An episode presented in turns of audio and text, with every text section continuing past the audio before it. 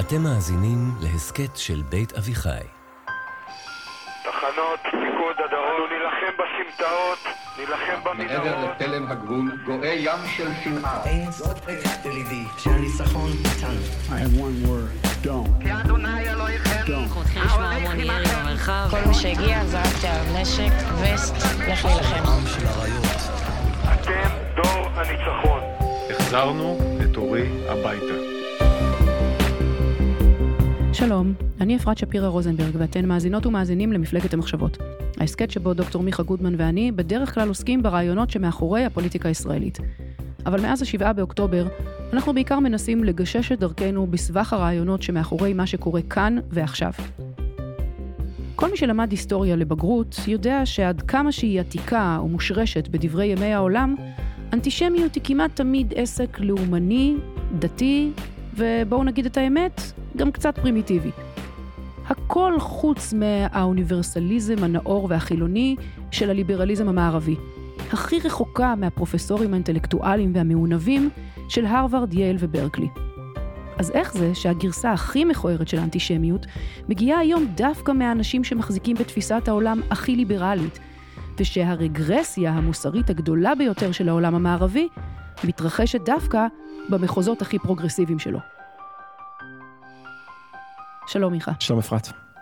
אנחנו עדים בשבועות האחרונים להתפרצות אדירה של אנטישמיות כמעט בכל העולם. בכל העולם. אפשר להגיד שזה גל האנטישמיות הגדול ביותר בוודאי מאז השואה, ואם נוציא רגע את השואה מהמשוואה, אולי בתולדות העם היהודי. מבחינת האופי הגלובלי הסימולטני בכל העולם. כן. הכמות והאיכות והעוצמה. אז אולי, כן, אבל זה אירוע ענק. כן.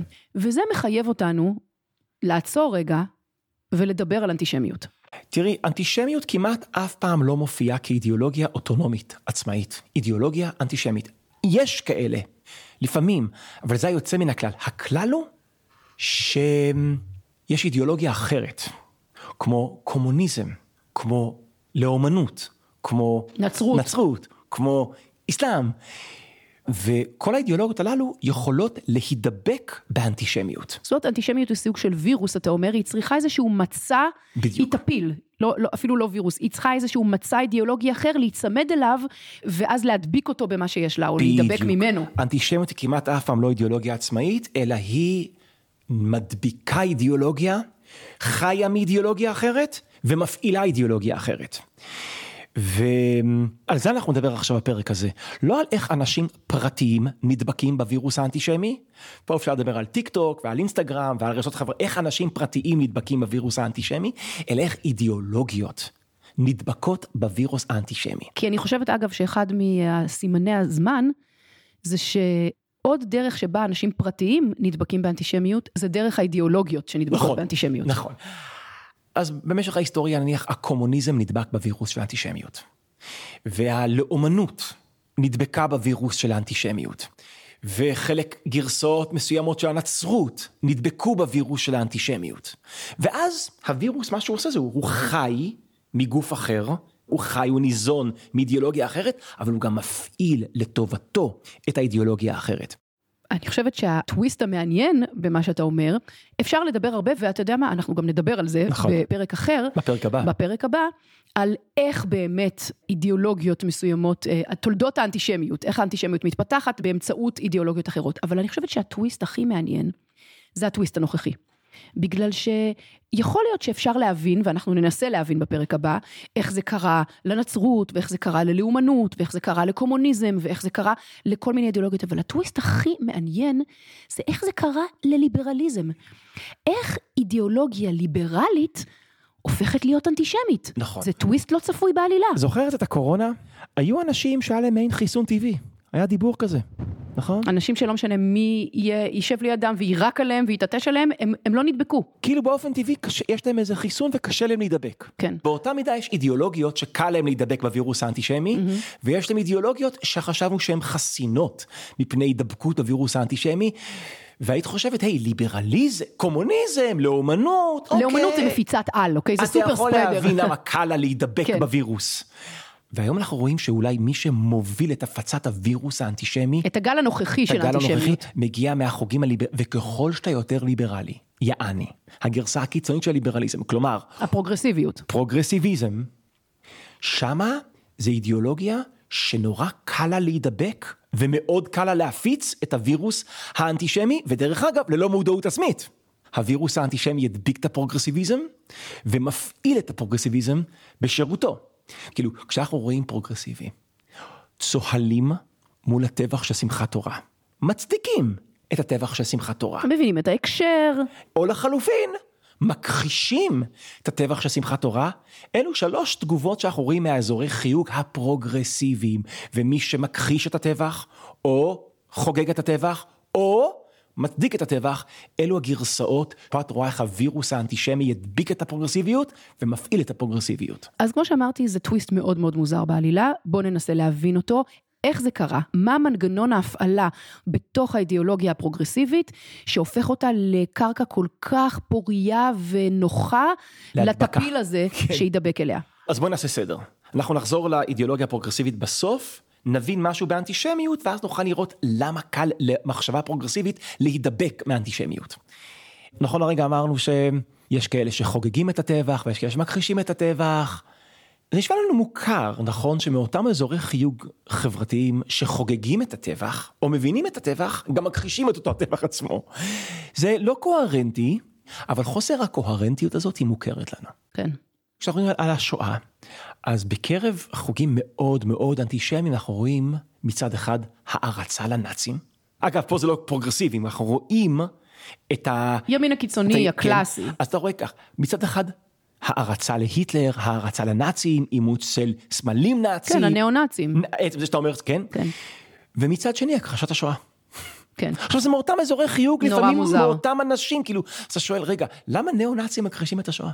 יש פה משהו ממש לא הגיוני, זה כמו במשפט פלילי לטעון טענות עובדתיות חלופיות. זאת אומרת, אם השואה לא קרתה, אז למה אתה מעריץ את היטלר? על מה אתה מעריץ אותו? כן. אם אתה מעריץ אותו, ואתה אומר שהוא לא עשה שום דבר, אז למה להעריץ אותו? לא, ואם אתה אומר, חבל שהיטלר לא סיים את העבודה, תוך כדי זה שהוא, אתה מכחיש שהוא, שהוא עשה עבודה. שהוא עשה עבודה, כן. כאילו, משהו שם לא מסתדר, לא קוהרנטי. עכשיו, אין לנו ציפיות מאנטישמים להיות קוהרנטיים, אבל זה מעניין, הסוג של סתירה פנימית בין הערצת הנאצים והכחשת הפשע של אותם הנאצים עצמם.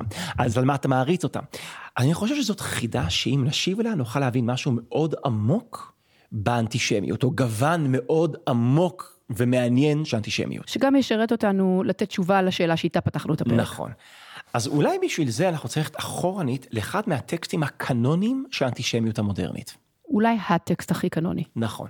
אנחנו מדברים על טקסט שאני מנחש שכמעט כל המאזינות והמאזינים לפחות שמעו עליו, הפרוטוקולים של זקני ציון.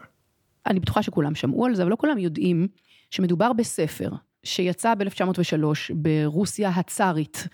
והוא ממש ספר שנקרא פרוטוקולים של זקני ציון, הוא זיוף, אבל הוא מתיימר להגיד שנמצאו הפרוטוקולים של ישיבות. של ישיבות, אגב, יש תפיסה שאומרת שהישיבות האלה כביכול היו הקונגרס הציוני העולמי הראשון, שמישהו שם ישב ורשם פרוטוקול של השיחות שנעשו בקונגרס הציוני העולמי הראשון, וששם הם תכננו איך להשתלט על העולם. מה שחשוב בז'אנר הזה, שמישהו כתב ספר, או אנשים כתבו ספר, שהוא מחופש לסקופ, כן. להדלפה. הנה, קיבלנו הדלפה, את הפרוטוקולים של הישיבות הסודיות של היהודים. עכשיו, תחשבי איזה מגניב זה, אם אתה לא יהודי, ואתה מקבל, זה זיוף, אבל מישהו מספר לך... ברור שזה זיוף, כל מי שמכיר יהודים יודע שזה זיוף, כי לא יכול להיות שיהודים מתואמים ויושבים ומתכננים נכון, משהו, נכון, שהם נכון. יצליחו לעשות אותו. אז תארי לך איזה כיף זה להיות לא יהודי, גוי, שמאמין שעכשיו קיבלתי ספר, על אף שהוא מזויף, אתה לא יודע שהוא מזויף, שאני קורא את הפרוטוקולים, אני מבין עכשיו איך יהודים מדברים עליי כשאני לא בחדר.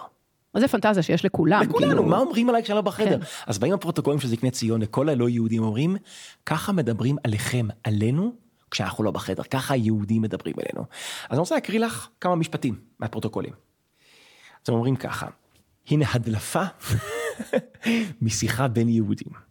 יהודים אומרים אחד לשני, מי יחשוד אי פעם שכל העמים שהשתלטנו עליהם הובלו באף באמצעות תוכניות פוליטיות שאנו מתכננים מזה מאות שנים ושאיש לא חשד בעצם קיומן. זה המיתוס הבא. היהודים שולטים על העולם, אבל הם מצליחים לעשות שתי דברים, לא דבר אחד.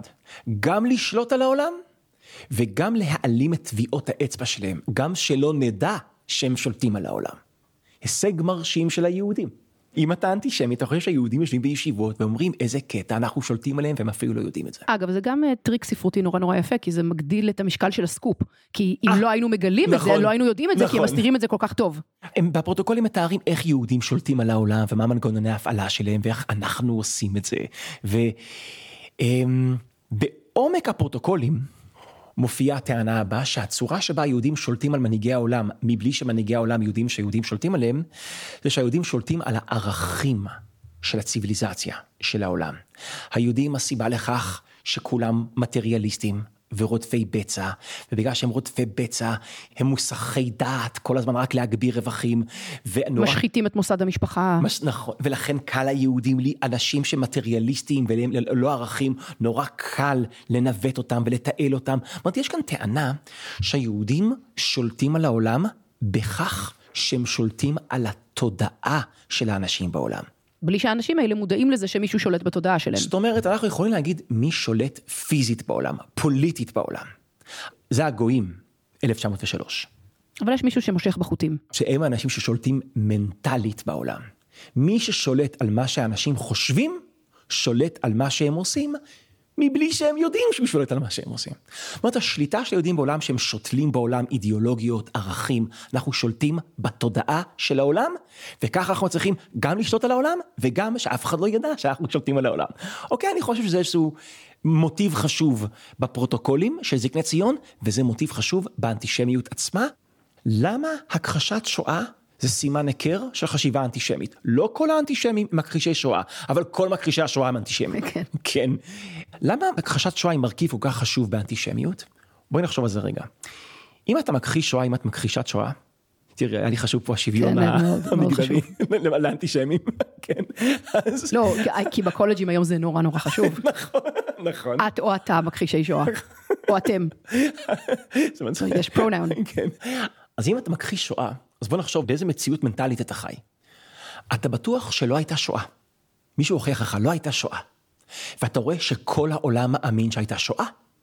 ולא רק שכל העולם מאמין שהייתה שואה, זה הסיפור המעצב של המחצית השנייה של המאה ה-20. ושל העולם המערבי. הסיפור של השואה הוא הסיבה לכך שנוצר כל הרעיון של מגילת זכויות האדם של האו"ם, ההקמה של האו"ם, מגילת זכויות האדם של האו"ם, הקמת מדינת ישראל, הדרמה המודרנית היא תוצאה של שואה, ואם לא הייתה שואה, זאת אומרת שכל הדרמה המודרנית הממשית מבוססת על אשליה לא ממשית. אם לא הייתה שואה, זו הוכחה לכך שיהודים שולטים בתודעה של העולם. זאת אומרת, העובדה, לא אם, אלא העובדה שלא הייתה שואה, ובכל זאת כל העולם משוכנע שהייתה שואה, זה הטריק של הפרוטוקולים של זקני ציון, זאת זה ההוכחה, מה, ש, מימוש. מה שרצינו להוכיח. כאילו, אם לא הייתה שואה, וכל העולם מאמינים שהייתה שואה, זה אומר שהפרוטוקולים צדקו. נכון. זה אומר שהיהודים שולטים בתודעה של העולם, דרך האולפנים שלהם בהוליווד, ולא משנה, דרך מנגנוני העיצוב התודעה של העולם, ואת יודעת מה זה אומר? שאם לא הייתה שואה זה ראיה לכך שהיהודים שולטים בצורה מוחלטת בעולם, מכאן ש... מה צריך לעשות להם? שואה. שואה. זאת אומרת, אפשר גם להכחיש את השואה וגם להצדיק אותה בעת ובעונה אחת. איזה טריק מהמם. באיזשהו אופן זה פרדוקסלי... מבריק, האמת היא, זה מבריק. תראי, באופן פרדוקסלי ומוזר, הכחשת השואה זה הצידוק לשואה. בדיוק. לכן אני אומרת, זה טריק אינטלקטואלי מדהים. מרהיב. ומכאן אנחנו רוצים לדלות מוטיב מאוד חשוב. הכחשת שואה היא בעצם הפסגה של המיתוס שהיהודים שולטים בתודעה של העולם. זה הפסגה של המיתוס. והדבר הזה, מעבר להיותו אה, מהלך אינטלקטואלי באמת מרהיב, הוא גם הסבר ללמה האנטישמיות היא לא עוד מקרה פרטי של שנאת זרים. זה לא גוון ספציפי של קסנופוביה. זה משהו שונאים אחר. צוענים, שונאים להט"בים, שונאים שחורים. שחורים, שונאים יהודים. בגלל ש... זה נכון, זה משהו אחר. כי מה שאני אומר זה הכללה שהיא לא תמיד נכונה, אבל הרבה פעמים קסנופוביה, ששונאים זרים ומיעוטים, כי מתייחסים אליהם כנחותים. כחסרי ערך. כן. אין להם שום תרומה לחברה. כן, והם מביאים איתם פשע, והם מביאים איתם מחלות, ולכן נכון לגרש אותם, לפגוע בהם, לעשות להם לשלול בהם דגרגציה, כן. בגלל שהם לא מביאים שום ערך. אנטישמיות זה קסנופוביה הפוכה באיזשהו מובן. בגלל שזה לא שונאים יהודים כי אין להם ערך ואין להם משמעות, אלא יש להם הרבה יותר מדי ערך, הרבה יותר מדי השפעה והרבה יותר מדי משמעות. כן, כאילו משדרגים את היהודים, ואז בגלל זה שונאים אותם. בדיוק, זה לא קסנופוביה. לא משנמכים אותם ובגלל זה בדיוק. שונאים אותם. זה לא קסנופוביה שמנמיכה את הערך שלהם, זה שנאת זרים שמאדירה את הערך שלהם. האדרת ההשפעה של היהודי הוא חלק משנאת. היהודי, והכחשת השואה הוא פשוט הפסגה. של ההדרה של היהודי, זה הוכחה לכך שהוא שולט על כל המציאות. אגב, לא כל קסנופוביה זה הנמכת הערך של מיעוטים, ולא כל אנטישמיות זה ההדרה של היהודים. אבל אחד הגוונים הכי דומיננטיים של אנטישמיות, זה שנאה של היהודים תוך כדי האדרת העוצמה של אותם היהודים עצמם. בוודאי ב- נכון, במאה השנים האחרונות. במאה ה-20 ובמאה ה-21. והנקודה הזאת בעצם מחזירה אותנו בחזרה לנקודת המוצא שאיתה פתחנו את הפרק הזה, ולשאלה שאנחנו מנסים לפצח. איך זה יכול להיות שתפיסת העולם הפרוגרסיבית, שמתבססת על רעיונות ליברליים, אם היא קרקע כל כך נוחה ופוריה להידבק בווירוס האנטישמי. עכשיו יותר קל להבין את זה. עכשיו, אחרי שהבנו מרכיב מסוים באנטישמיות, קל להבין למה קל לחשיבה הפרוגרסיבית להידבק כל כך בקלות באנטישמיות. כי אני חושב שאנחנו נדבר עוד הרבה על הפרוגרסיביות, אבל הניסיון שלנו להעמיד את זה על רגל אחת אולי ככה. פרוגרסיביות זה בין השאר חשיבה מאוד מאוד אקונומית, מאוד מאוד חסכונית, שבו באמצעות מעט מאוד אינפורמציה אפשר לייצר שיפוטים מוסריים מוחלטים. ומהירים מאוד. ומהירים. זאת אומרת, תני לי סיטואציה, ואני לא צריך לחקור אותה, ללמוד אותה, לפרק אותה, להרכיב אותה, לנתח אותה, כדי לייצר שיפוט מוסרי מהיר. לייצר שיפוט מוסרי אובייקטיבי. באמצעות מעט מאוד ידע, אני יכול לייצר שיפוט מוסרי מאוד מאוד מוחלט. זה כמעט אלגוריתם. זה אלגוריתם. והידע שאני צריך דבר כזה. תני לי שני אנשים רבים. אני רק צריך לדעת שני דברים. אחד, לאיזה קבוצה כל אחד משתייך, ושתיים, לאיזה קבוצה יש יותר כוח. עם עיקרון מוסרי, כן, מעין גרסה קיצ'ית של ישו, מישהו קרא לזה פעם? מי שחלש, צודק, מי שחזק, טועה. זהו, תחשבי איזה כיף זה. אני לא צריך להבין כלום, אני רק צריך להבין לאיזה קבוצה כל אחד משתייך, ולאיזה קבוצה מבין בין השתיים יש יותר כוח. זו משוואה ממש ברמה של אלגברה של כיתה ז'. כן. כאילו, אתה רק מציב את הנתונים בתוך המשוואה ואתה מקבל את התשובה. תראה, בוא נדגים איך עובד האלגוריתם. עכשיו אני אגיד דברים שאולי יעצבנו מאזינים או מאזינות, אבל בתפיסת העולם הפרוגרסיבית המאוד מאוד פשוטה ופשטנית, כל קונפליקט בין גבר לאישה, האישה היא תמיד קורבן והגבר הוא תמיד מקרבן.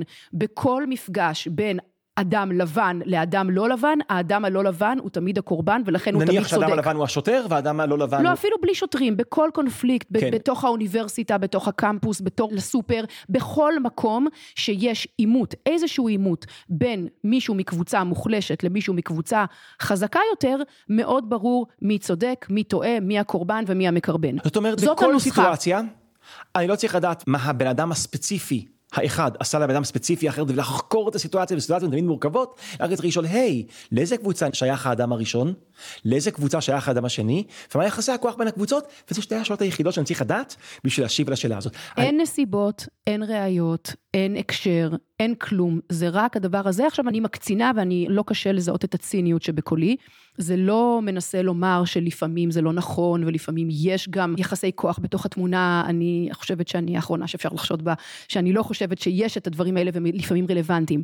אבל זאת בעיקר תפיסת עולם פשטנית ואני ארשה לעצמי להגיד שהיא סובלת מעצלנות אינטלקטואלית וערכית.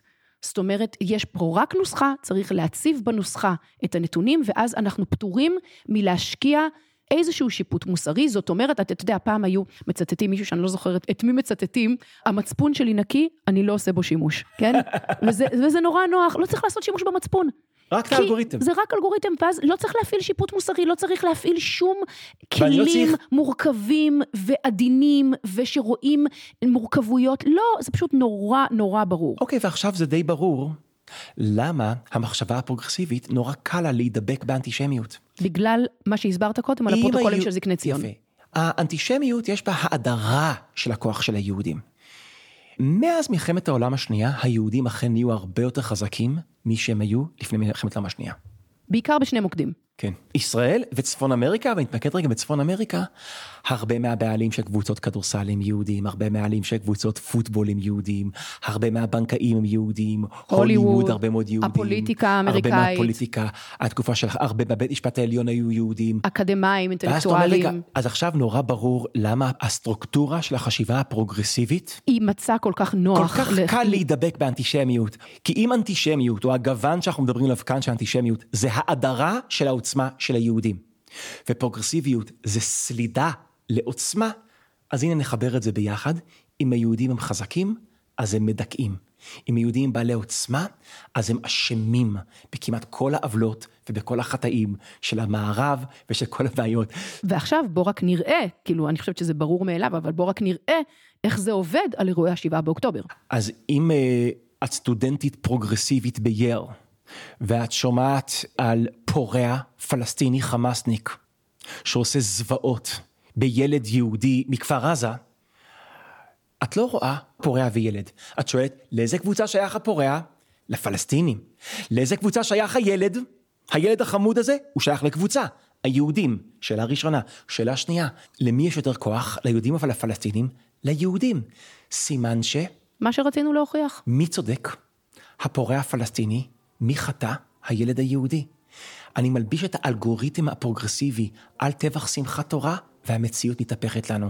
והנה תראי איך הפרוגרסיביות היא מצע נוח להידבק באנטישמיות. האנטישמים אומרים, היהודים חזקים. הפרוגרסיבים אומרים, החזקים אשמים. אז אם היהודים הם חזקים, היהודים הם תמיד אשמים.